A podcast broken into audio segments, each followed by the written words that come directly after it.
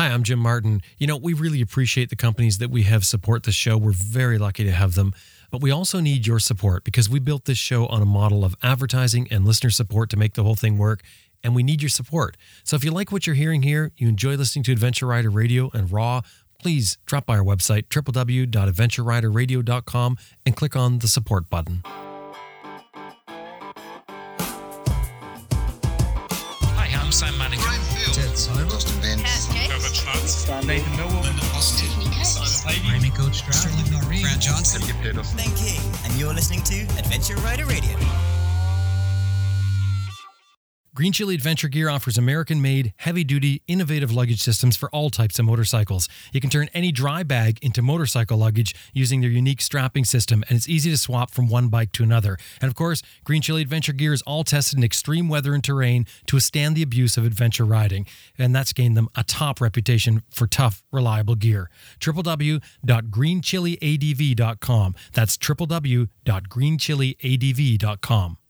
Best Rest Products is home of the Cycle Pump Tire Inflator, Tire Iron Bead Breaker, Easy Air Tire Gauge, and other adventure motorcycle gear. The Cycle Pump runs right off your bike's electrical system. It'll inflate the flat tire in less than three minutes, made in the USA, and comes with a lifetime warranty. Best Dress is also the North American distributor for Guglatech filters. Their website, www.cyclepump.com. www.cyclepump.com. Max BMW Motorcycles has been outfitting adventure riders since 2002.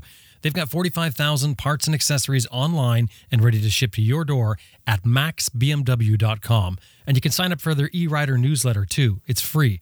www.maxbmw.com. That's M-A-X-B-M-W.com. For today's episode, we've gathered together three experienced adventure motorcyclist, experienced travelers, and we've asked them for their tips. So, out of that, we've got seven travel tips that everyone should know before they go. And it doesn't matter whether you're going on a round the world trip for five years or whether you're going for a month or two weeks, these will apply to you. And I guarantee you, none of them have anything to do with tires or oil. I promise you. We also have the best riding socks ever. I, I, think they're not just for motorcycling, the best socks for everything to do with outdoors. I absolutely have fallen in love with these socks, but uh, don't roll your eyes at socks. I'm telling you, there's a story here. Stay with us. My name's Jim Martin. This is Adventure Rider Radio. We got a good one for you.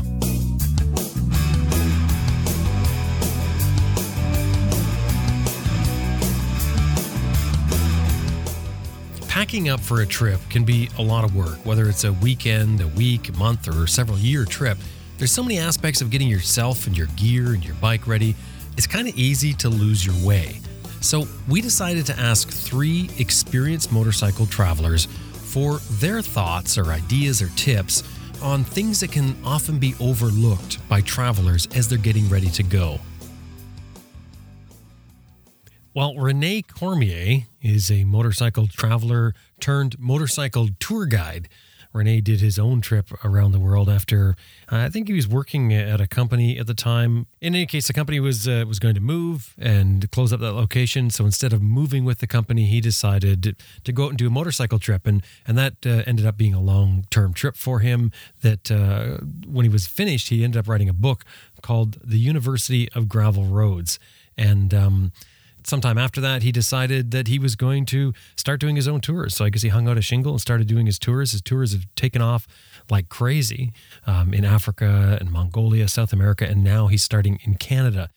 Now, I wanted to get Rene's input on this in particular because he's a tour operator now and he's a motorcycle traveler as well. So he's got quite a, a sort of a, a broad perspective of things as far as motorcycle travel. Rene, you are a um, you're a motorcycle traveler. You're an author. You've written a book about your motorcycle travels. You're now a tour operator. Uh, I, I, guess to, to, start off with, before we get into some ideas and concepts about motorcycle travel and and your tips, maybe we should start off with just giving, giving us a, a quick rundown on your motorcycle travel experience. Sure. Now, the, the the type of traveling that I did as a solo rider um, or with friends back back when that trip was going on, which was 2003 until 2009 almost, was was very different from the tours that we run now. You know, my travel budget for the big trip was 25 bucks a day, a lot of camping, um, quite not rough in in a in a in a um, in a bad way, just a very simple style of traveling. And the tours that we do now are guided with support with um, a, a, a guide on a motorcycle in the front of the group. There's a chase track behind chase truck behind us in, in Africa. That's a new sprinter van with a trailer and a spare bike. It's it's a very different style of traveling and it's much shorter of course you know that original around the world trip was four and a half years and, our tours now are between 14 days and uh, you know three weeks more or less but the um, the style of traveling is much different you know a lot of people that come on the guided tours have done rough traveling and, and they've slept under bridges and in leaky tents and all of that kind of stuff. But what seems now to be in favor is is to sit around the fire and talk about those days and then retire to our room with a hot shower and bed with clean clean white sheets and and ice cubes. All the luxuries of of modern traveling. So the the, the style of traveling is a little bit different. However, the places we visit are the same. You know, the canyons, dunes, uh, deserts, um, the, the, the things that we see are um, they're identical to what I saw when I was traveling by myself all those years ago. Do you ever miss the $25 a day budget type travel? Well, you know, on, when you're on the guide bike, there's there's not much of the guide bike experience that is um, that can be directly related to riding for fun. You know, when when you're on the guide bike, you are counting headlights and and making sure that um, you remember to call the lodge about the vegetarian meal or someone's forgot their passport at the last hotel. You, you kind of always thinking of the group setting. And on the $25 a day tour, um, when you're by myself, when I was by myself, there you've got time to daydream. You've got time to think about why is that mountain flat while that mountain over there is pointy. Um, and and you have the luxury, or I had the luxury of time, which was um, which which on the guided tours we have a set hotel that we get to every night or a lodge that we get to every night and that's prepaid and, and we need to get there on the on the um, solo traveling side if there happened to be a cool campsite that was looked looked rather inviting and beckoning but then you stop there and you stay for a night or two or three. So the time the timelines are, are quite different between the two. Um, and and both are are glorious for for their own reasons. I think with the guided side some of the some of the people, well, a lot of the people that we talk to, you know, late at night or on the campfire about traveling around the world in, in a solo way or in a lower budget way, um, have said that they admire it. They they could never see themselves doing it, and they could never see their their lives in a in a structured in a fashion that would let them do it. You know, they're busy with careers and families and and uh, spouses and all all the stuff that comes along with that. That um, they it just couldn't happen. So they're glad that people have done it, and they're happy to talk about it. Um, and and I'm happy to tell stories about it. And and they say that for on guided trips, that's as close as they can get to it. So here they come on guided trips. It's uh, maybe not the the um, cast all lines off and go sailing into the sunset for four years, but um, it's you know we all travel with what we're able to travel with and how. So I'm glad they're just out there getting a little bit of motorcycle time in. Yeah, I mean, not everybody can uh, afford the time, or even wants to put the time or the money, et cetera, into going on the open-ended trip or the round-the-world trip or whatever. I mean, some people just like to head out for short periods of time, and hey, nothing's wrong with anything that we choose to do. It's it's all part of the experience. But do you think that the the travel with the guided tour has some similarities to it uh, uh, um, to the traveling by yourself? In other words, will you get the same experiences? Will you will you? Um, I know you'll see the same places, but will you would you have the opportunity to make the connections with people? Those sorts of things things that you would get when you were traveling alone?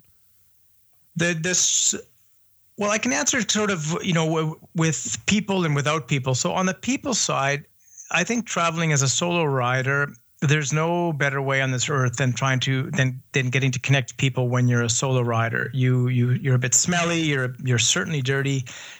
You're stopping a lot for tea or for lunch or for fuel, and you are very approachable. I think as a especially as a solo person uh, for people to come up and ask, you know, where are you from and where are you going and what's the story and how much does your bike cost and where's your wife? All, all those questions that solo travelers get around the world.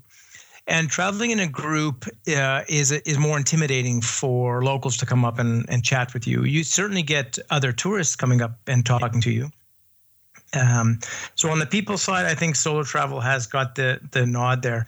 But on the um, on the locations side, we, we try to work pretty hard with the our tour groups where we don't let all the cats out of the bag before we get there. And, and we want to be able to have people have the same experience of coming up to a, a beautiful vista or um, a secret lunch spot or a mountain or a desert or a something and have them feel like they're the first person to do so. And uh, that involves us keeping our mouth shut, um, which is more difficult for some of our staff than others. But we, we, we try to get them to um, don't uh, don't do too much foreshadowing because it's it's exciting for people to see it for the first time.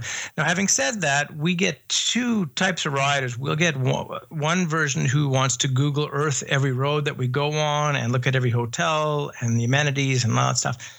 And then another one, they just want to know what what is the starting day, what time must they be ready, and that's all they need. That's all they want to know about. And um, it's fun traveling with both. And I, I, think one of the great things about having a guide is that you get the guide that's taken the time to learn the area, know the area, and get you to that spot without any muss or fuss. You know, you, you get to see that spot where otherwise you could ride right by it, or you could miss the essence of of what you're visiting. So that's one of the cool things about a guide, I think, and and that goes for anything, whether you're doing a, a motorcycle trip or a or a kayaking trip. It's it's it's the same. Yeah, we I think for a lot of the people that places where we travel, it's not it's not unheard of to travel there alone. I, I did it. Uh, many other people do it, but we are dealing with a situation where people are, are typically on a limited uh, time budget, and if they were to go there alone, and if they're traveling down road A, and I'm sure they'll have a great time on road A, but if they did if they chose road B, then that's where someone lost their head 100 years ago and that's the mountain named after that dude. And uh, here is a secret little road that went to a special place that happened 300 years ago. You know, um, it, it comes with it comes with more of a story um, if you know where what to look for and and um, and have help someone help explain it for you. When it comes to travel, what do you think are a few of the important things that are often overlooked? You know, I think a lot of times we focus on on things like um, products we're going to take with us, etc. But but what do you think of? What what are the things that come to your mind that maybe are the less discussed things, but but very important things you've learned with travel? Well, I I've come from um, I've come from the bulk of my traveling, at least as a, as a solo rider, um, from a very budget, quite a low budget for for my style of traveling. And what I discovered along the way is that for a lot of times, when problems would would present themselves, or another way of looking at it is when opportunities present themselves, um, they can be solved with either a combination of time and or money. And and what I learned early is that since I didn't have the money, I had to use time as my leveraging factor. So if I was waiting for parts and it was going to cost me, um, you know, two weeks for a part to come in on a bus, or I could have it FedExed for five hundred dollars. Well, then I have to I have to play to my strengths. I've got the time, so let me find a place to put my tent, and I'll wait somewhere uh, two weeks for the part. And um, people travel with different sets of um, um, scenarios, and and for me, you know, if it was a I have the time, so I'll use the time. If there was someone else who's coming down on a two week vacation and this part um, is going to ruin their entire vacation, then maybe it makes sense for them to to air freight it down by FedEx or DHL and have their trip continue. But I've always found having more time than money to be the more valuable of the two currencies. So what you're saying with that is, is basically uh, um, that you know time and money is going to solve your your problem. Is that sort of a um, like maybe a comforting thing? Really saying like don't worry about it. It's either going to take one of the two. It's going to sort it out, and you're definitely going to have one of the two. Yeah, I, I think that's a good way of looking at it. Um, and as long as you go with one of the two, then things are looking up in your favor. If you go with neither of them, then you will have an adventure. I'm just not sure if it'll be a one a, a, a, pleasant one or not. and if you have both lots of time and lots of money, then well, good for you. You've you've hit the lottery. But um, I don't know if that's so common. Okay, what's next? So one more uh, one more item that um, th- that I know that was particular to my instance was in the week preceding my initial departure date from Vancouver, I was devouring websites and traveling websites and parts and accessories catalog and going on a on a buying binging spree for things that I thought would would be critical to this survival of this expedition but in hindsight just turned out to be completely uh, superfluous gear that I only bought because I was afraid of this trip not um, being successful. And I can understand why I did it in a little way because the trip is about to start. I'm very nervous about being able to pull this thing off. Is it going to be successful? The only thing that I can control is how much stuff I have with me. I can't control how the bike is going to perform in a month or a year or how I'm going to perform in a month or a year. But I can have the stuff and that was a sort of a, a slippery slope in, in, down a wrong way street in um, trying to trying to ensure the success of the expedition by having stuff with me. And I think that happens to a lot of folks. And I also think that within a week or two of leaving, there's boxes of stuff being post home to yourself, um, realizing that, man, this this collapsible saw with piano wire just isn't necessary or um, you know five sheets of solar panels and that kind of stuff so i i refer to that gear last minute gear as fear gear as stuff that we buy that we think we're going to need or just in case we end up meeting the president or prime minister of the country you need a, a, a suit jacket and appropriate tie and i think all that stuff as long as you're aware of of maybe the the incorrect reasons for buying the stuff. Um, just yeah, just be aware of it. That sort of spills over into packing, as you sort of alluded to there as well, because um, whether you're buying it or whether you're doing that last minute packing, because I think we've all done that when you're about to leave and you're looking, well, maybe I'll just take that thing that I wasn't going to take before and I'll take that piece and I'll take that piece. And then, like you say, you're next thing you know, you're going to have to mail it home or you're stuck with all this stuff that you're, you're hauling around. Yep, and that happens with tools, and it happens with and, and the tricky thing is is you can't with like tools and spare parts, you'll never have the right thing that breaks anyway. So um, it's uh, it's it's being comfortable with the fact that you're not prepared or, or you cannot be perfectly prepared. And, and coming from a working world where we should know all that stuff, um, it's sometimes difficult to get your head around that it's okay to be incomplete.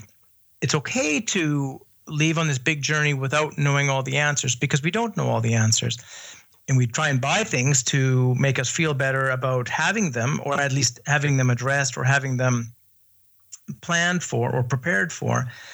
But it's um, it's a fool's errand, and uh, it doesn't always work out that well. Luckily, it's not a it's not a an overly damaging part to the trip. You mail home a bunch of boxes and and you learn like learning no other way of the stuff that you need and the stuff that you don't need. Yeah. But it's an important lesson, and uh, everyone I think everyone learns it the same way. I really like that though. 72 hours and, and you called it fear gear. I, like that. So whether you're buying it or whether you're packing it, you know, put a moratorium on that with 72 hours and that's your calm down time. I, really like that. So what, what else do you have? Well, another one I think uh, in, and it kind of follows on the heels of buying too much gear before you go, but um, it comes under the general category of having too much stuff on the bike or having too much stuff with you. You know, weight weight is of paramount importance, especially for those people who have or will be end up picking up their bikes. And a big part of weight is clothing, and we see it sometimes on the guided side too when people come to a guided tour um, with suitcases full of stuff, you know, 10, 10, pairs of socks and 10 shirts and five pants and I can understand them never being to a place like Africa or South America where um, you, you don't know where the place is and you don't know how to dress for it. But sometimes it feels like um, people think they're being dropped into the middle of Mars. And um, one of the things that we try and tell them before they come over is like, listen, if you if you pack light and you find yourself in need of a sweatshirt, we can find a sweatshirt. We can find a, a warm coat. We can find you extra socks. And in fact, one of the, I, have been meaning to do this as part of a, a fun blog to do. Um, or experiment to do is to start one of our bigger trips, a 22 day trips, with just the clothes that I have on and to go through the tour buying a pair of socks as I need them or buying a shirt as I need it, just to show to people that we don't need a lot of stuff on tour. Mm, and and that's like on that. a guided tour. Now you you pull that back into the scenario of the solo tour, solo tour person. Man, if you if if on the coldest day that you think you're gonna ever have, you should be wearing almost everything that you own. Anything else is gratuitous. So if you've got a couple of pairs of socks, you should be wearing them all. If you've got long underwear and then long pants and then your riding gear, you should be wearing it all. Um, now the trouble with that, of course, is we don't know how cold the days are going to get. But I think the I think the thought process is is rather sound. Take less rather than more. Wear it all when you're cold, and if you find yourself desperately lacking in one area, then pick it up and I would and, and I would actually hazard a guess that if you once you pick it up, um, you're not going to probably need it for the rest of your trip. You'll probably need it for the next little cold bit of your trip, and then at which point you can donate it to someone who might need it, or mail it back to you, back to your house uh, with your other boxes of gear that are waiting there for you. Rene, those are great tips. Thanks very much. And I'm going to put a link in the show notes to your book, The University of Gravel Roads, and also to your company, which we didn't mention is Renedian Adventures. What's the website for that? Uh, straightforward www.renedian.com. Rene, thanks again. I appreciate it. My pleasure, Jim. Nice chatting with you again. Motorcycle traveler, author, and now tour operator Rene Cormier from his home in Summerland, BC, Canada. Of course, you can find out more at his website, as he said, renedian.com. And um, on that website, you'll find that he does tours in Africa, Canada, Mongolia, and South America. And of course, that link will be in our show notes.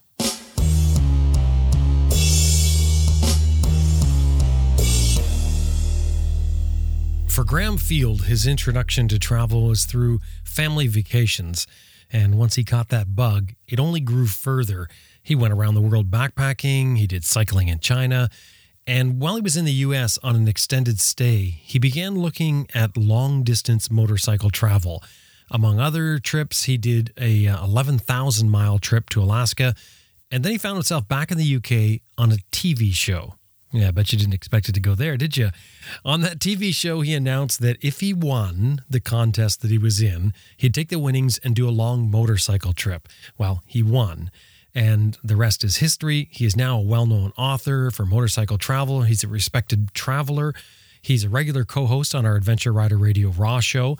He's published three books In Search of Greener Grass, Different Natures, and Eureka. He writes all kinds of magazine articles. And, and although he's from the UK, he now lives in Bulgaria.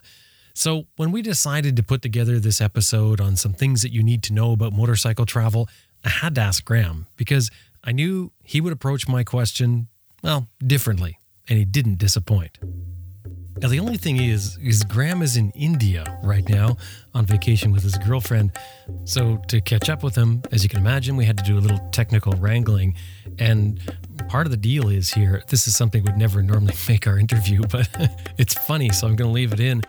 Graham is staying at a hotel, but obviously he's not paying enough money to get a good internet connection or anything else. So he leaves his hotel when we can't get a signal. He runs across the street to a fancy hotel and then goes up and he tries to sit on their patio and use their Wi-Fi. so you're you're gonna hang out in the lobby there and pretend you're a customer?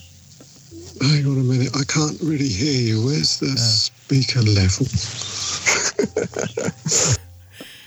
okay, so that's a much better connection. This is why don't you stay at this hotel? This is much better. It's too expensive. I can't stay here. I just come here for breakfast. It's included. You see the Drumstone is a little bit higher, got a much nicer view, but it doesn't have any facilities. So I come to this place for breakfast. That's how come I know their internet code. So I'm sitting in their beautiful gardens on their marble steps looking like a disc. Smelly internet stealing hippie. But oh, what can you do? okay, so let's fire up before we end up losing the internet on ourselves. Um, yes. Where in India are you anyway? If you look at the triangle, which is the India, and stuck your finger in the middle of that triangle, your finger will probably be quite close to where I am right now. Say that again. well, India is basically a triangle. And if you were to stick your finger in the middle of that triangle, that's pretty close to where I am. Oh, I see what you're saying. So, what are you doing in India, though? Uh, well, at the moment, I'm sitting on a really cold marble step of a nice hotel, stealing internet so I can talk to you.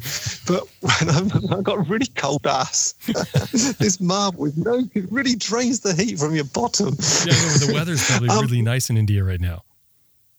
Yeah, but it's early in the morning, so the marble hasn't warmed up yet. Um, Ah. I'm, at, uh, I'm at an old British hill station, so I'm about um, three and a half thousand feet above sea level. Uh, so it's a lovely climate. It, it rises into the high 20s during the day, but it does cool down at night. And I came here last year with my girlfriend, we just loved it so much. It's a really relaxed place. No beggars, nobody's asking you for money.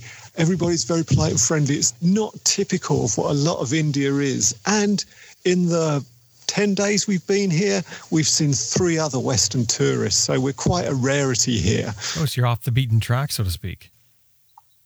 It is, it is. It seems, which is why I'm not being quite vague and saying it's sort of in the middle of India because I don't want it to be invaded. Oh, I see. You're, you're keeping it a secret. Okay, I get it. Keep it, but but I, I think they're going to need other customers there to keep that hotel open.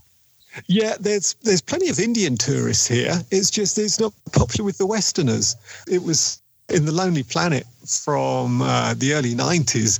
Says then that the place I'm staying in was pretty run down, and uh, 25 years later, yeah, it's pretty run down. Well, I wanted to talk to you about a few things that people ought to know about motorcycle travel. But first, before we do that, I want to talk a few minutes about what travel you've done for, for those who may not know the travel or the, even the extent of the travel. You- You've traveled, I guess, a bunch of different ways. You've traveled by bus, um, like backpacking. You've traveled by motorcycle. Where did you start traveling? well, um, it depends how far you want to go back. I mean, my parents were quite uh, quite adventurous by their standards, and we would go on family holidays to former Yugoslav countries or down to Cyprus. Old enough to do it independently, did the backpack thing, uh, sort of around the backpack thing, and then down to South America. Then got into cycling, so cycled through India and China, Sri Lanka, Thailand. And then started doing the traveling on motorcycle, which took me over to Mongolia, South Korea, um, Azerbaijan, Iraq. Ah, the internet connection. Graham cuts out here, but what he's saying is he's done extensive motorcycle travel. He comes back, though. Hang on. Traveling by motorcycle has been quite extensive, I suppose you'd say. So w- when it comes, I mean, a lot of times when we talk about um, traveling, there, there's some common questions that come up, and we, we all know this. Often it's it's questions about gear and what to pack and, and motorcycles. But if you had some points that you were going to say, let's say two, three points that you were going to make to somebody who is trying to consider travel or consider motorcycle travel, um, what what would one point be? We'll start with one, obviously, and go through the rest. But but what would be the first thing you would say? Well, I'm having to admit myself that I'm a bit of a become a bit of an old school traveller, which is inevitable when you're in your I'm the same age as you, Jim. When you're sort of in your fifties and you remember how things were, um, I am becoming increasingly annoyed and frustration at the electronics and the gadgetry that people seem to think are a necessity, and I really don't think they are. I mean, I know I'm sitting here in an Indian hotel talking on my phone with my laptop in front of me. and there is a degree of hypocrisy in We're what I'm such saying. hypocrites. The point is, and I find myself when I'm at the shows um, saying this to, to particularly to the younger people who want to do it, whilst they're standing there videoing or got their recorders out of their phones.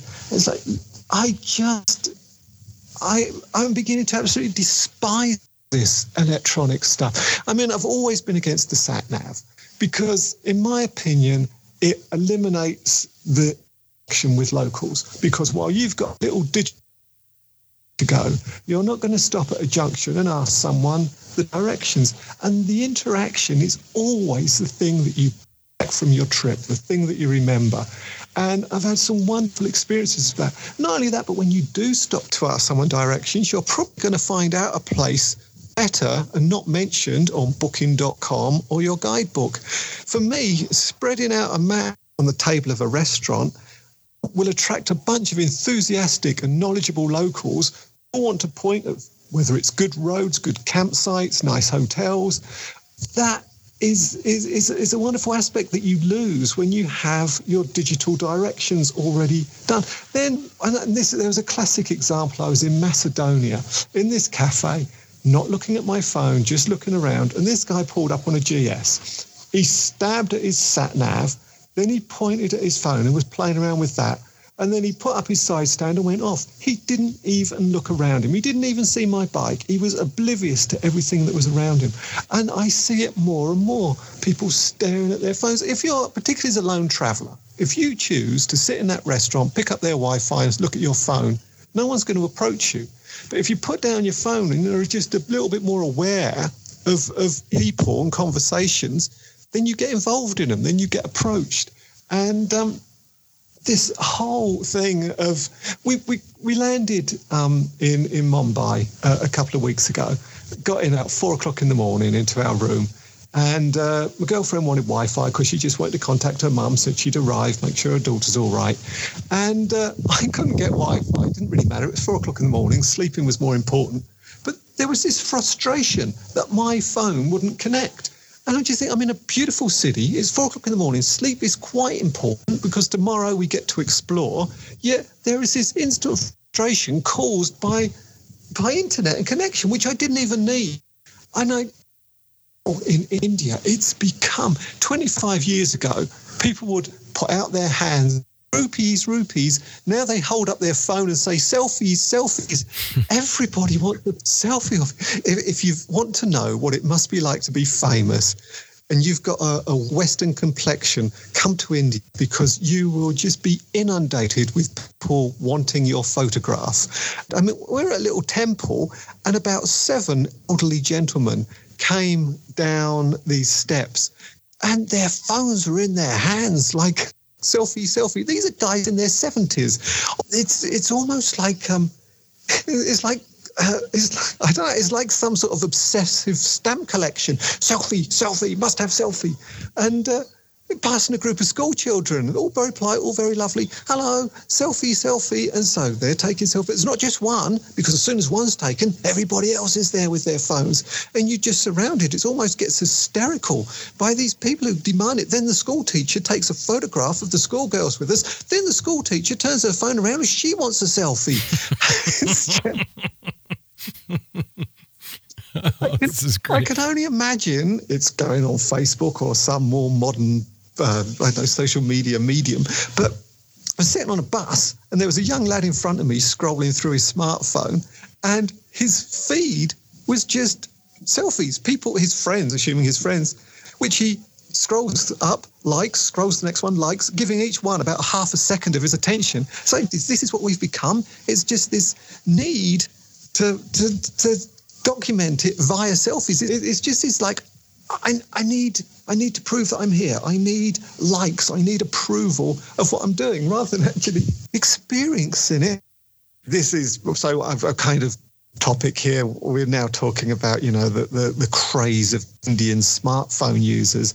But across the board, there seems to be this travel for likes as opposed for travel for experience. Now, I, again, total hypocrite I am now. i have got a few people's blogs that I read and love to read. A guy who's canoeing through, kayaking through South America, uh, someone who's training in Africa to become a safari guide. And I find it very interesting. I have no want to do those things, but I really enjoy reading the blogs and what they're doing. So, equally, I do Facebook my adventures or my travels because people do follow them. But it's a very thin line between this is what I had for dinner and here's me riding my bike past some monkeys. And I, struggle with it, but I just find that when you're away, do you really want to spend all that time searching for internet, writing blogs, posting your selfies, staring at your sat nav, downloading your coordinates, and all those other things which are taking you away from actually witnessing the country that you're in. So you're not really saying don't take the stuff. What you're saying, I think what you're saying is figure out a balance before you go so you actually know what you're doing. I think the balance is the thing. I think perhaps what I've said has just turned to one long non-stop rant. so just find a balance. I guess that's my point. It, it's very relevant in my mind at the moment as I'm traveling through India and what I'm seeing. So, and I'm sure other travelers will bring up very valid points. But if I can just be concise, control the electronics, be aware that there are other ways of communicating in the country you're in and navigating the country you're in. And it is so much more rewarding and fulfilling than to just be a slave to your electronics. I think that's my point. And that's great because that does co- kind of go along with some things I've heard already. Is that um, a, lot of it has to do with balance, figuring out what sort of balance you want before you leave and before you get caught up in doing all the safe selfies and and getting all the photographs and posting and posting and posting. Figure out if that's what you want to do, great, then go for it, then do that. But if it's not, if it, you want you want to experience the culture and, and the whole reason that many people travel, then that's what you want to work out in advance, sort of get your head around that. I think so because surely when you come back, the memories you want are of the people, the events that occurred, and have more to say than just, well, the internet there was terrible. That's a really good point, Graham. I, am going to let you go before the internet completely dies on us because we're, we're, just we're just not doing well with technology, and it's probably because the government is listening there, and you're complaining about it, and they're saying, well, if you're going to complain about it, then why should we let you use the internet? yeah, yeah, I must admit, I've just had a very hypocritical rant. so, yes, I should probably go back to my hotel and and uh, Facebook that I've just been on Adventure Rider Radio. hey, can you do me a favor when we hang up? Can you get your phone out and take a selfie of where you are? I will. I will do that. and send it to me. I really want that. Okay. Okay. Have fun. Enjoy okay. your vacation. I'll talk to you when we do Raw. Okay, speak to you later, Jim. Bye. well, that was Graham Field from his vacation in India. And he actually did snap that selfie and send it to me. So I've got it in the show notes. You've got to go comment on the show notes just to uh, make a point about his selfie. Anyway, grahamfield.co.uk is where you find out more information about Graham. He's got his books there, like I said, all three books and numerous other things. He's got the the uh, combo set a little pannier box. It's made of cardboard, but it's it's actually made up from his pannier, which is kind of cool. Anyway, in search of greener grass, Ureka, different natures, available all over the place, um, and from his website. And of course, that link will be in our show notes.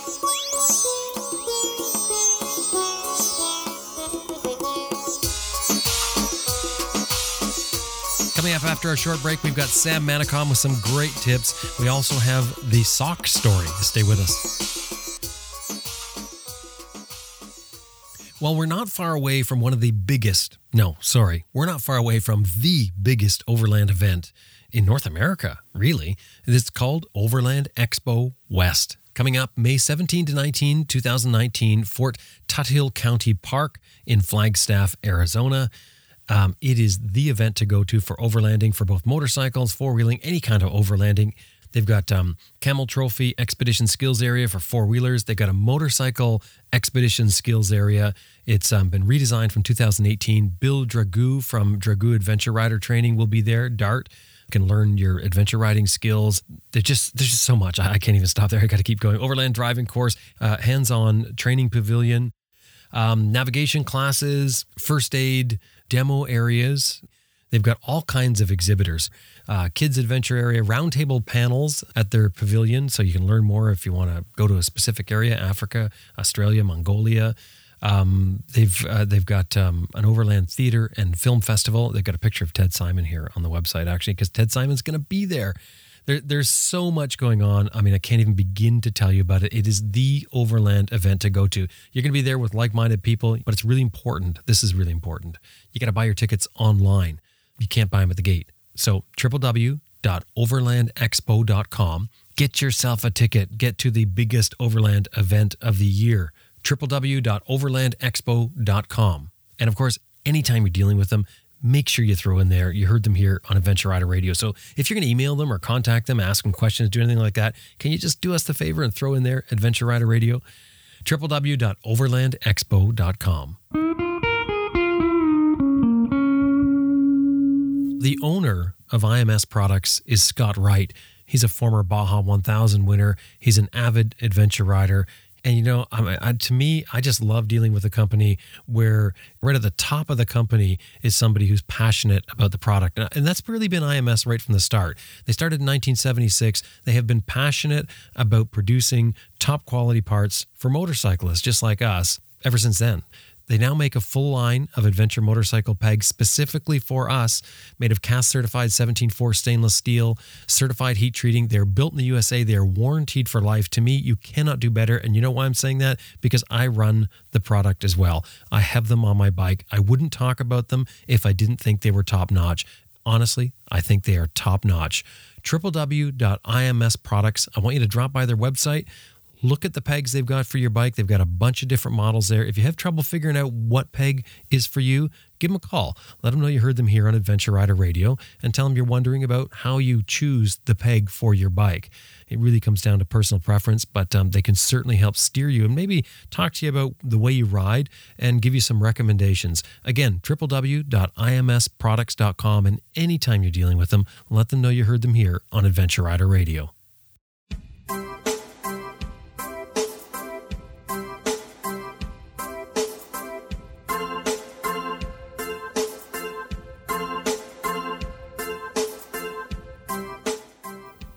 The name Sam Manicom is synonymous nowadays with motorcycle travel, I think. Sam's a regular co host on our ARR Raw show, the monthly roundtable style talks that we do here for Adventure Rider Radio. He writes for all the top publications in adventure motorcycling. He's um, an advisor for the Ted Simon Foundation. No doubt his name shows up if you had a list of who's who in moto travel nowadays.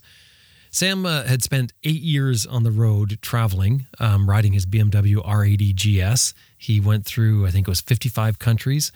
And on top of his countless magazine articles, I couldn't imagine how many there are. He's written four books that cover his eight year journey around the world. He regularly does presentations at shows and dealerships. So when you're looking for advice on moto travel, you're looking for something different, well, Sam is a wealth of knowledge. Now, same as when we do Raw, I really value Sam's input on everything we talk about because he's got a good sort of view on the world, on travel, and he's he's the type of guy that can point things out that many of us miss, things that we just will walk by. Uh, Sam has a way of, of spotting those and pointing out just how valuable they really are. Sam, you consider yourself, uh, or would you consider yourself a um, well, I guess I should say, what would you consider yourself? I mean, you're, you're a traveler, no doubt. You live and breathe it, and you and you do it full time. What do you call yourself? Um, a, a, traveler, oh, without doubt. That's a really good way of putting it. Um, I, I, I, love to travel. I'm fascinated by um, other countries, the cultures, the geography, the landscapes, the histories. Um, we live in an absolutely amazing world, and being able to get out there and and learn from it um, is just a wonderful thing to do all types of travel too, because you, just came back from a trip. I know this may not be something you normally do, but you just came back from a trip with your mom. I did, um, and you're quite right. It was something that is absolutely not what I normally do. um, yeah, I've I've I've travelled with bicycles and hitchhiked and bussed and trained and sailed a bit, and of course um, by motorcycle, which is my passion. Um, but this time, my mother had um, an item on her bucket list. And, you know, she's 87 years old, so she needs to be ticking those things on her bucket list off. And um, she uh, she asked me if I would go with her um, to explore some of the um, Indian Ocean islands, and the expression on her face was just wonderful to see. The nervousness that I might say, "Oh, I'm sorry, Mum, I don't have the time," or something like that. But when I said yes, you know, her face just zinged alive, and um, yeah, she packed her walking sticks and her sarong, and off we went. And we had an absolute ball on a cruise liner. Now, for me, that's a completely alien world but the, the the opportunity to people watch and to learn from um, people that I would never normally rub shoulders with was a really interesting thing. Well, that, that's um, what. Hang on, let me let me just ask you that. Mm. So you went with your mom. Obviously, you can have fun because it's your mom. But did you also mm. see it as a travel thing? Did you get a travel experience from it as well?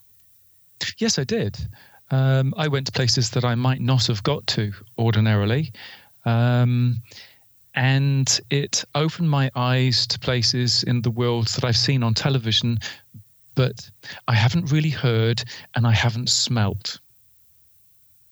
Everywhere you go, every country, every city, every town um, has its own sounds and its own smells. And for me, part of travel is when you can get all of your senses to come alive. It's not just seeing things; it, it's it's everything else.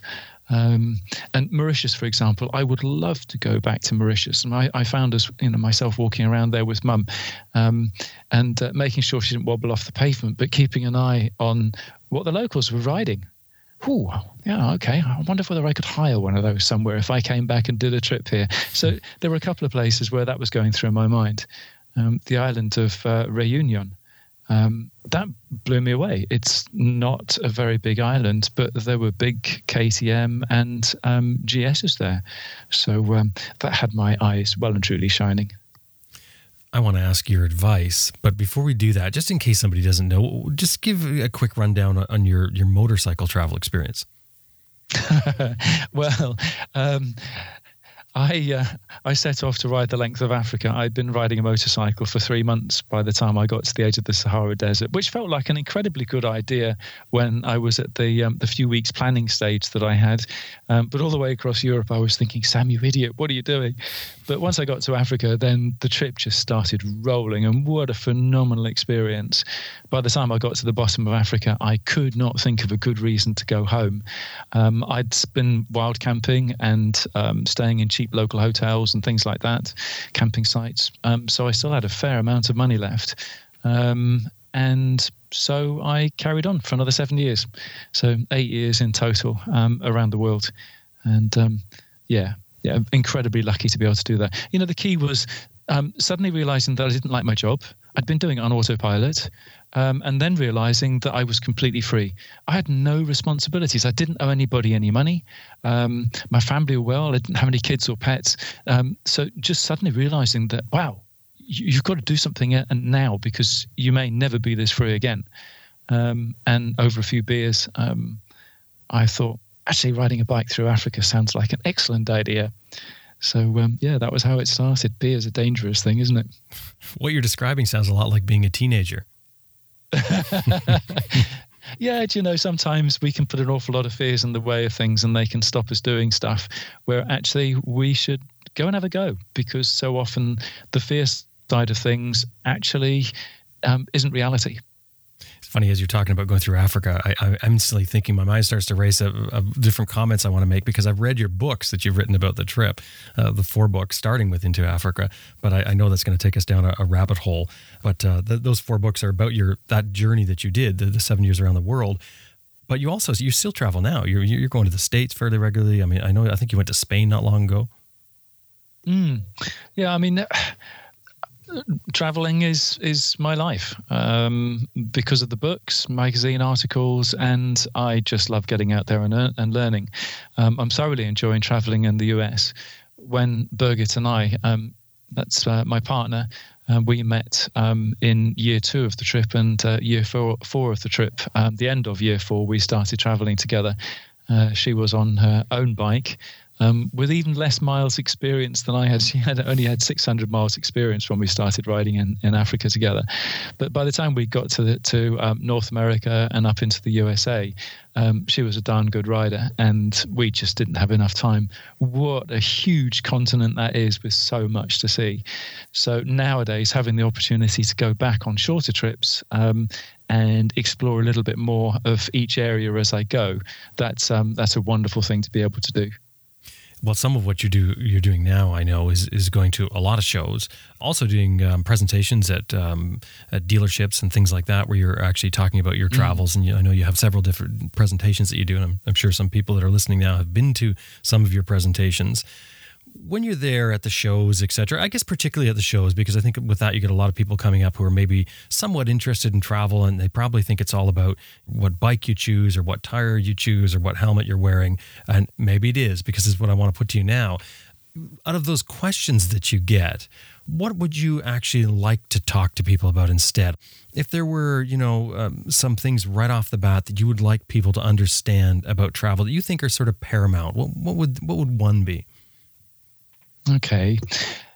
Before I say that, um, can I just say that I'm a firm believer in that the only stupid question is the question that doesn't get asked. Mm. And I really like it when we get to the end of a presentation and the first question comes at me because um, if people are interested in going traveling or want to know more about it, then yeah, I just love to share um, the the bits and pieces of knowledge that I've picked up along the way. And yes, it can be tires or what tent or or whatever. Um, so yeah, I love it when people ask the questions. Sometimes I have the chance to get on to something that's um, slightly more philosophical or just some um, basics about you so I think about those as being you, the traveler essentials. And the first one has to be um, the most important thing that you can pack is a smile. A smile? Now, yeah, a smile. Now, this may sound incredibly weird, but I think that if everybody starts their day when they're on the road with a smile to themselves in their mirrors, um, and then intentionally go out and aim to smile at other people as they travel, um, all of a sudden the quality of the, the their journey increases um, hugely. And I would I'm a real advocate of um, looking out for opportunities to smile at people. The more um, I do this, the more I actually want to smile, and the more I smile, the more people feel that they've been given a gift because a smile is a gift and it costs nothing. And I get that smile back. And the more I get smiled at, the happier I feel too. And the more people I think that realize the value of the smile and do it, the happier they have a, a trip. It's it's a connect. A smile is a connection between each person and a stranger. A, smile's a unique opportunity, and it doesn't require language, and that's the beauty of it for people who are do- doing long distance traveling or doing, let's say, a month's travel around their own country into places that they've never been to before. Um, the Dalai Lama said something which I quite rather like. And he says he said it's very important to generate a good attitude, a good heart as much as possible. From this, happiness in both the short term and the long term for both yourself and others will come. And he's so right, isn't he? Do you remember that old saying, leave nothing behind you except for your tire tracks? Mm-hmm. Well, I love that saying. Um, because yeah, too many people leave litter and all of that sort of stuff. So leaving our tire tracks behind, that's got a, a, a kind of nice sensation to it, doesn't it? But I think it's not 100% right. I think we should be leaving smiles behind us too. Um, the smiles that we'll be taking with us are actually some of the best memories of our journey. The smiles we leave behind, well, we're ambassadors for our countries and for our own cultures. And every smile that we live leave with a local person wherever we're traveling is just a little image of what our home country is really like. Um, because most people that we know are good people, and so it's it's a great way of sharing that. So yeah, um, look out for opportunities to smile. I really like that. Now I'm going to put the um, Dalai Lama quote that you gave there in our show notes, so that um, mm. if anyone's interested in what that is, they can they can go and find that. Okay, so um, what would be next? Okay, well, travel is not a case of putting notches on an imaginary gun belt. Mm, so you're talking about um, what are you talking about? Like stickers on the panniers? You mean? Well, I'm, I meet people who are going out and their intention is to reach a particular goal and they're going to have to stretch themselves as, as in a place to ride to and they're going to have to stretch themselves well and truly to get there. And i get the feeling that they're doing that because they think it's what should be done.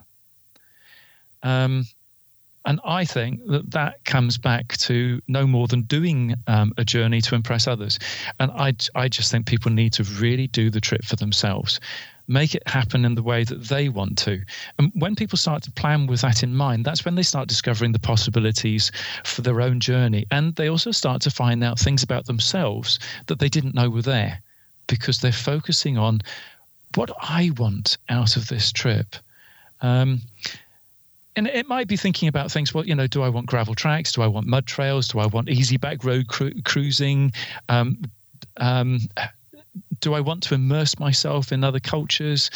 um, or see a, a series of particular sites, or it might even be that they actually, when they think about it, all they want to do is drop out and just go riding and see what happens. And I know some people feel a bit guilty about doing that, but why? Um, if that's what their journey um, it should be like for them at the particular time that they're setting off and doing it, then great. Um, you know, I think working out what a person wants to do in advance is part of the mental preparation for hitting the road full of, which is going to be full of the unexpected. Um, and not only the unexpected in um, a challenging way, but unexpected possibilities. And by thinking deep about what a person wants before they set off, they're opening their minds to the things um, that are going to offer themselves. Now, we let's let's say a person wants to see um, over a three month trip um, six particular sites, and they're completely focused on that. Great, fantastic. But the important thing is to realize the other things that they want out of their trip too, so that when opportunities pop up, their eyes and ears are, are actually tuned in. I suppose it's a bit like lateral thinking.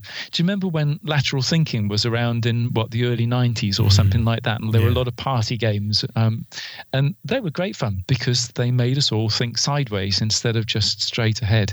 And when you're traveling, it's often the things that are happening to the side that are the, the, the real value things, not the chase for reaching the end that's in front of us. Um, an open mind, it, it's a wonderful thing to have when you are traveling. And I think the more you realize what sort of journey you want to have, um, the more open your mind becomes. It's it's not how can I put this? It's not shilly shallying around with trying to meet other people's expectations. It's meeting your own expectations, and and that's the real value of a of a trip, I think. I like that. So you're not getting caught up in, in doing the the destination, so to speak. I mean, you could even, I guess, um, once you realize that that destination may not be your your end goal, you could even turn back before it without feeling terrible about not getting there and getting the T-shirt or the or the sticker or whatever it is for that case. So figuring out what you want in the trip and and making it about that rather than getting caught up in checking off I've been here, I've been here, I've been here. I like that. Yes, perfect. Oh, yeah. Absolutely perfectly put. Yeah, nicely summed up. Thank you. So what else? Okay. Um, my third one then is that old saying, the more you put in, the more you get out. There's never so true a saying as this, is there, where, where adventure motorcycling is concerned. Um, and if you're on a long journey, well, yes, you can be a two wheeled hermit, but that just means you're insulating yourself from other possibilities. And there are times when I've ridden long, um, long periods on my own, and I've I've revelled in the opportunity to be in what I call my helmet thought bubble, and dealing with other people um, has sometimes become a challenge because I'm so used to just being me and thinking what I want to to do today. Um, and yeah, and when Birgit and I started traveling together, that was a real culture shock for me, a mental culture shock, because I had become um, a two wheel um, hermit. Um, Hang on, what's a two wheeled hermit? it's a, motor, a solo motorcyclist who rides for a very long time on their own and um, forgets the importance of interacting with people. Okay. Does that make sense to you? Yeah, no, no, I get it. I just wanted the mm. definition. Yeah, okay. Um, you know, when Birgit and I started traveling together, I suddenly realized that I'd got to the stage where it was a bit of a shock to me to think in the morning, what should we do today? Not what do I want to do? And um, my partner's looking a little bit weary. Perhaps we better stop earlier than we were thinking about doing. Or, wow, she looks absolutely enthused by that let's go and explore, even if I didn't particularly want to. So the more you put in, the more you get out. Um, but it's not only from a relationship, traveling um, with a partner side of things. Um, it can also be something that you can weave into your day, which will, as a traveler, um, as an overlander, as an adventure motorcyclist, which can give you um, nuggets of gold. And I think what a fun thing to do is when you travel is to look out for the opportunities where you can help somebody and actually look out for those. Not just, oh, um, happen to notice that, but actually look for them and do this each day. And it might be something that somebody needs help with lifting something, and you're riding past. Well, hey, stop, turn around, go back, give them a hand to lift it. It takes you, you know, five minutes in your day to do that. But that bit of help for somebody who's trying to load something in the back of a van or in the back of a car, wow, what a difference you're going to make to their day. Um, there was a time in Guatemala, for example, and Birgit and I were just walking around the back streets. We love the back streets. Yeah, the tourist um, things to see. They're there for a reason, and tour- tourists go to see them because they're interesting. But we love the back roads because that's where you can find where real life is. We we came across um, a truck that had been unloading sand and bricks, um, and somebody was obviously building their own house. This wasn't a big deal, um, but their truck wouldn't start, and so we we just hoed in and gave him a hand to push push push the um the truck. My goodness, this thing didn't want to start either. So we were pushing it up down this road, and it was a dirt road as well. But eventually, we got it going, and the sense of satisfaction from helping somebody to do something like that was just a, a real buzz. Um, you know, one of the things with motorcyclists is never pass somebody who's broken down, Yeah. because that 20 minutes on our day at the loan of a tool, the loan of, loan of a phone when somebody who's broken down and their phone's ran out of juice, whatever else it may be. Um, giving something back um, or giving more um, is just a fantastic thing to do. And this is just a thought that pops into my mind. If you're an honorable person, then this will also help you feel comfortable when you're asking for help when you need it because you've been giving help, you've been looking for opportunities. So when you suddenly get stuck, you don't feel comfortable, uncomfortable about asking for help. Um, one of the things that bothers me about some long distance travelers that I read about. Um, if you if you spend if you concentrate on um, the more you put in, the more you get out. It also stops you becoming a traveller on the take. There are too many, I think, who seem to think that life should be or is a free lunch, and you know somebody gives them something or they help them and they give a cursory, you know, very curt thank you very much, and off they go. Um, I think if you spend of your time um, giving first, or at least give something back whenever you've been given something, um, you can leave the memory of yourself in other people's minds as a fine addition to their day. And I think that that's um, an absolutely wonderful thing to do. I'm not sure if I'm explaining myself very well here, though, Jim.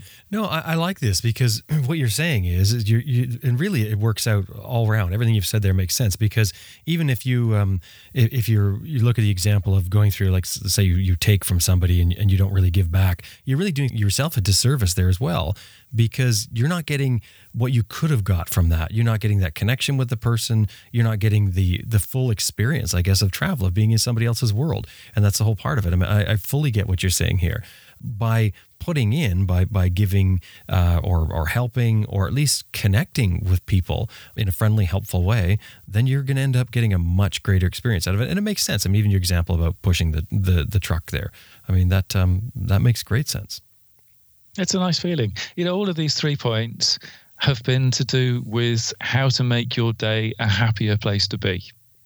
Um, when you're on a long distance journey, um, we're all going to face challenges out there. It's inevitable because we are putting ourselves in places where we're just not at home, and that's part of the travel, isn't it? It's part of the buzz. It's the learning. It's ch- it's the challenge. It's the finding out who we are, um, and how we cope with different situations. But every time you can have a day where you have gone through most of it with a smile on your face and um, a really good feel good factor, well, a lot of that is complete, completely wonderful. And most of the time, it's not other people that will create that for you. It's what you create yourself with these three thoughts. No this is great um, i appreciate that sam thanks very much Oh, you're very welcome. I, uh, it's travel. Um, travel rocks. That's Sam Manicom. And of course, you can hear Sam once a month on our Raw show, um, on Adventure Rider Radio's Raw show. But you can also check out his website, sam-manicom.com. His four books, um, Into Africa, Under Asian Skies, Distant Suns, and Tortillas to Totems, are all available on audiobook as well. So you can get them through Audible or through iTunes. If you've not read or listened to Sam's books, you're missing out on a, on a really, really good story. Start with Into Africa, um, of course, because that's the first one.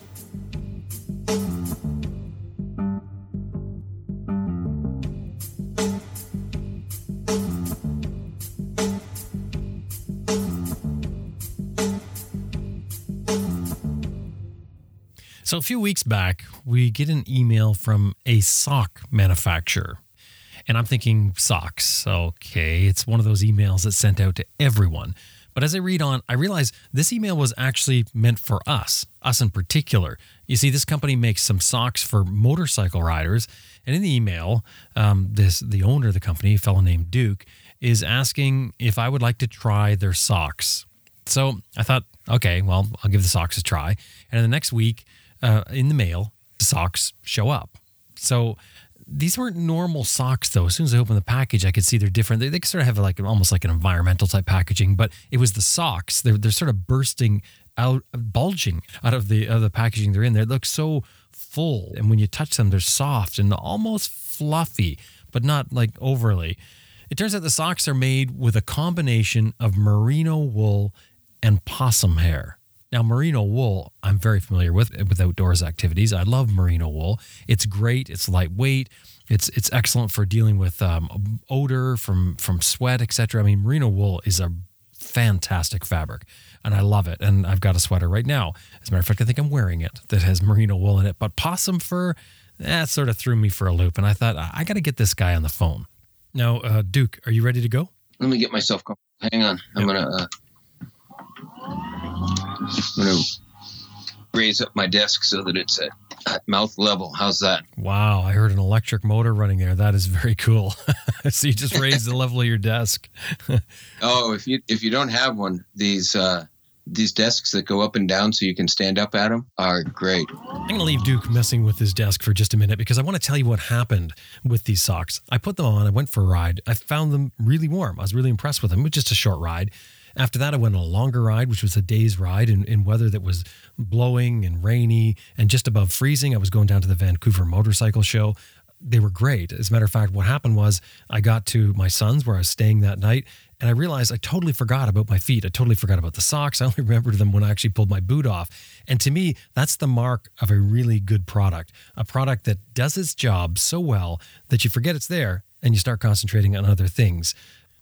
So when I got back from the trip, I, I, had another look at the company, and the company's called Pearly's Possum Socks.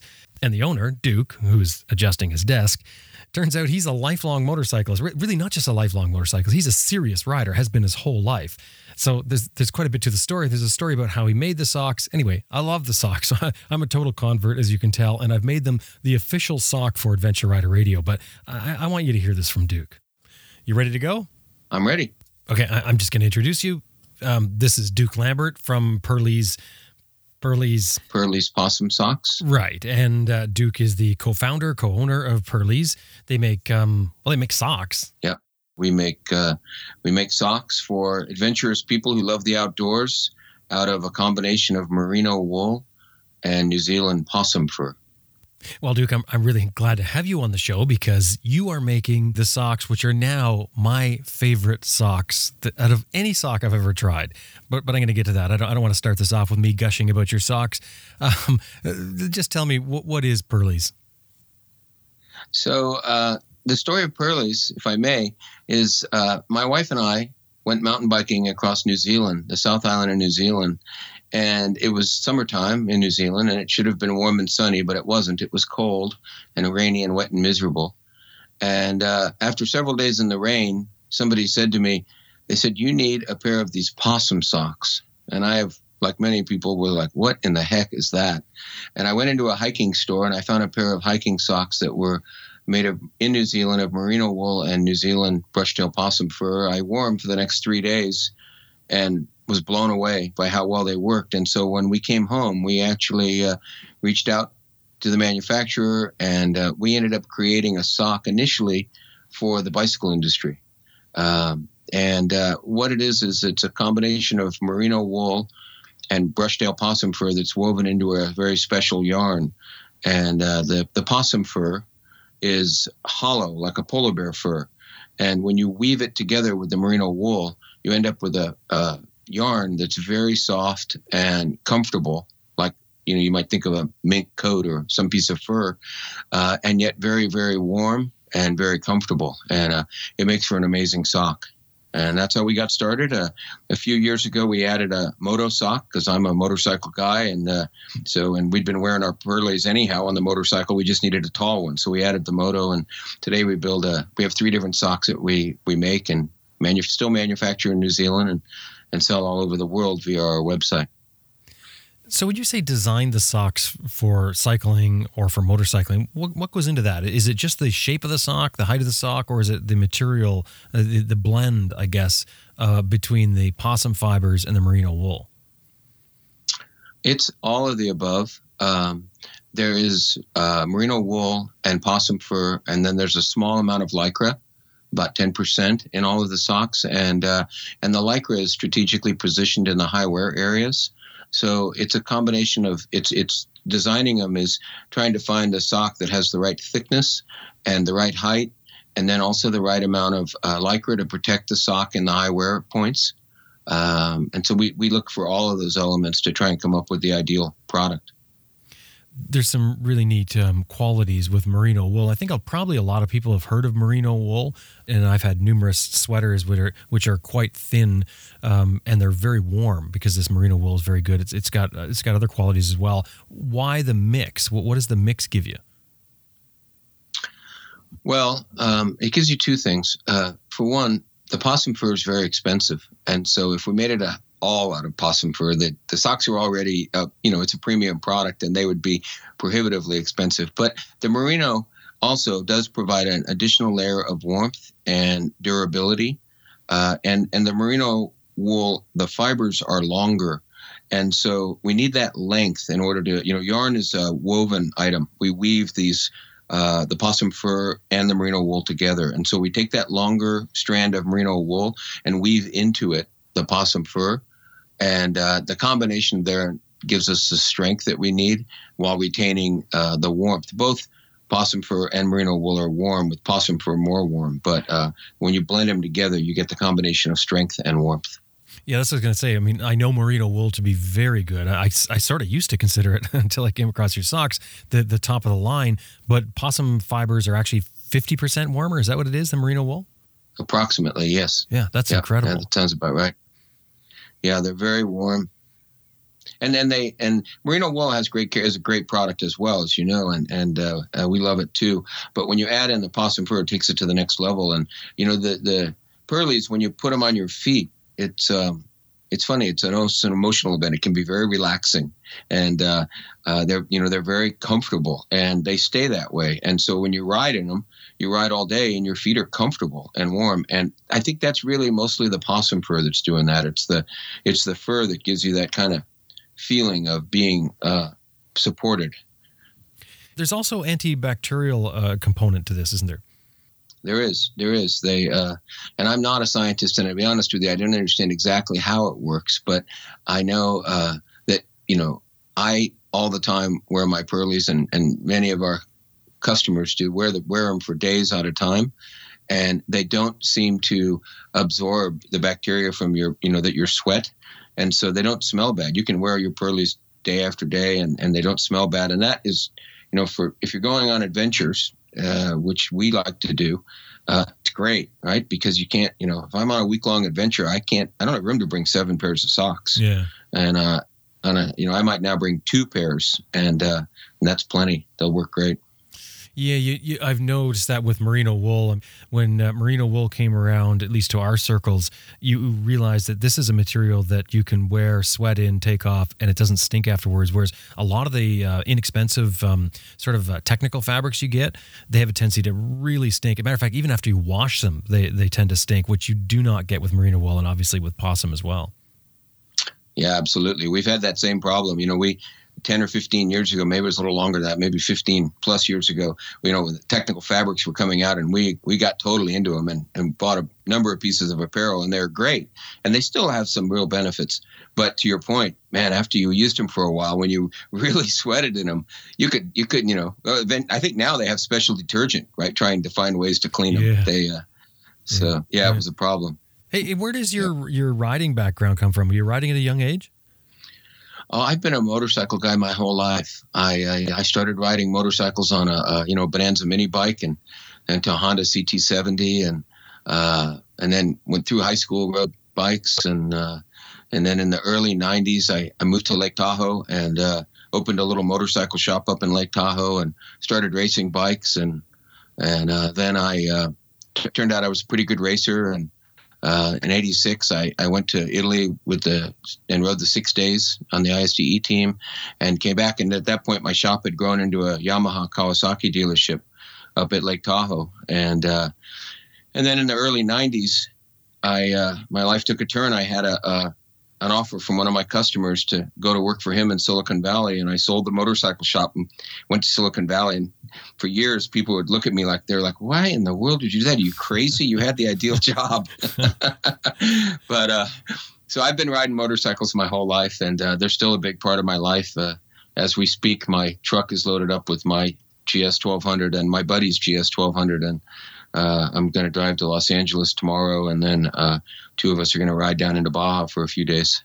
Nice. Well, wow. So you rode the ISDE. It's obviously you're you're an advanced rider. Yeah, yeah. I I, uh, I rode for Team Husqvarna in the '80s, and uh, they were awesome. And uh, I did I did good at the six days. I got a gold medal at the six days, and uh, I, I, you know I did a lot of racing for a lot of years. I raced three Baja 1000s, and um, you know there was a, the motorcycles were I I've always threatened to write a book which says everything I know in life I learned on a motorcycle because there's just so many things you learn, you know, you learn riding a bike. I was explaining to one of my nephews recently who doesn't ride motorcycles, but I was describing to him, he rides mountain bikes and stuff. And I was describing to him, I said, you know how when you're riding, you have to look where you want to go. If you look off the trail at the rock, you're going to hit it. You got to look where you want to go. I said, well, he's starting a company. And I said, starting your business is the same way. You got to look where you want to go. Never allow yourself to look at the rocks. Look where you want to go. And, uh, you know, that's just one example of I learned so many things from riding my bike. Good piece of advice. That is so true. I, I've heard uh, I've heard that in other versions, but I like the motorcycle version. That's good. What is it about the this enzyme that's supposed to be in the possum fur to, to help with skin conditions? you're getting technical on me here now, Jim. and, uh, well, when I see stuff said, like this, it, it, catches me, and I'm thinking that this this goes back to that thing of where like we've got so technical in this world, you know, where we use all this advanced technology, and it's so often you find that that it's the natural things that have so many benefits that we walk away from when we get into to more high tech things. So that, that sort of jumps out at me. Yeah, uh, and again, I'm not the scientist here, but but you know, the the possum fur has a lanolin like feel to it, and if you take a new pair of pearlies and you rub them on your skin, you'll feel the oil from the fur. And uh, and it's that enzyme. The oils and the, the enzymes are in the oils, and um, that oil is part of what makes them. You know, it keeps the fur protected, and and it makes them very soft and very comfortable on your feet. And uh, and uh, it's it's part of the magic of the whole process. That was Duke Lambert from the Pearly's headquarters in California. Pearly's Possum Socks, my now favorite socks, and we've named them the official sock of Adventure Rider Radio. That's how tickled I am by their performance. You can find out more about Pearly's at www.pearlyspossumsocks.com. And of course, that link will be in our show notes as always.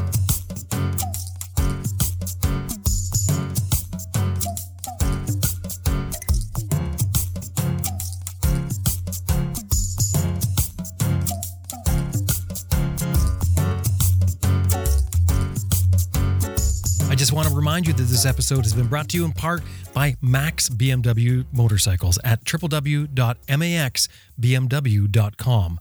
Also, Best Rest products at www.cyclepump.com, Green Chili Adventure Gear at greenchiliadv.com, and MotoBreeze chain oilers at motobreeze.com. Hey, and you do us a great favor if anytime you're dealing with these companies, anytime you see them anywhere, you mention that you heard them here on Adventure Rider Radio.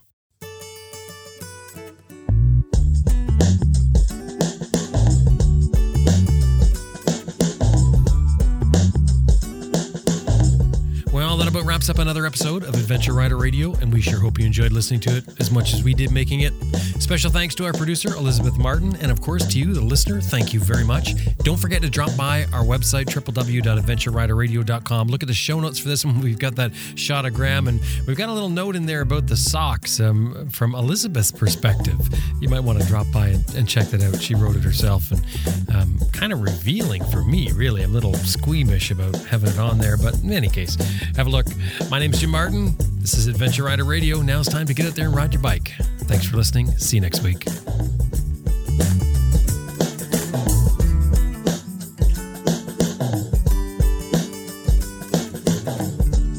My name is Austin Vince, and I'm on Adventure Rider Radio. If you listen to this, you rule me.